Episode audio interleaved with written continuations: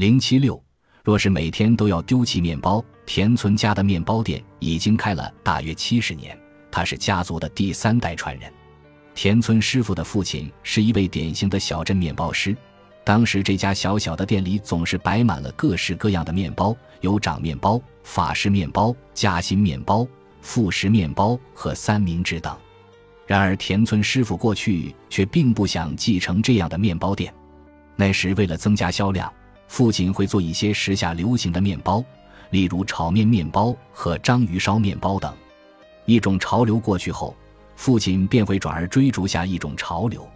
田村师傅认为日式面包那种任何食物都能搭配的特性十分轻浮，因此并不喜欢。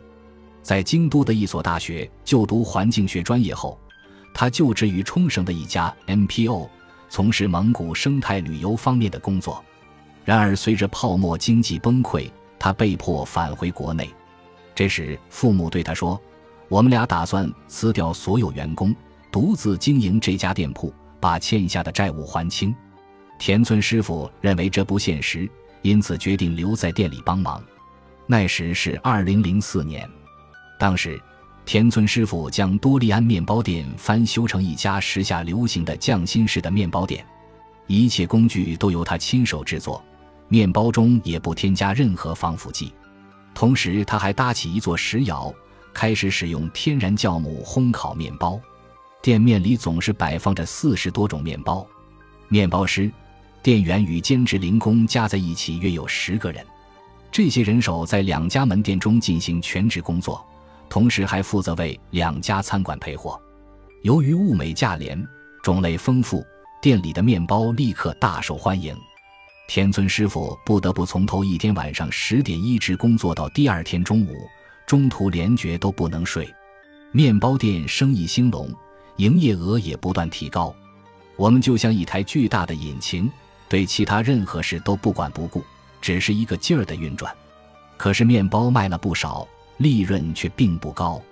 我们的面包广受好评，可是店里的人却都赚得不多。这种矛盾的现象令我心生疑惑：为什么我和员工们辛勤工作，却只能换来微薄的报酬？而且当时我没有足够的时间叫店员们制作面包，因此感到十分苦恼。他们在这工作了一两年，连钱都攒不下几个，继续占用他们的时间，真的合适吗？有一天，面包没有卖完，一位在店里打工的蒙古女孩吃过那些面包后，对田村师傅说：“头一天做的面包，今天吃也很好吃呀。”过了几天，他又问田村师傅：“为什么要把面包扔掉呢？不可以送给别人吗？”每天关门后，店里都会把当天卖不出去的面包扔掉，动辄用二十五公斤装的小麦粉袋丢弃一整袋面包。直到下午，田村师傅还会继续用石窑烤出新的面包，以保证货架上的面包尽可能是新鲜出炉。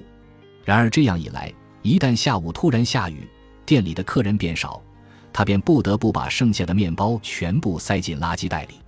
由于田村师傅烤制的奶油面包不添加防腐剂，丹麦酥等使用的水果也都是新鲜水果，因此无法保存到第二天。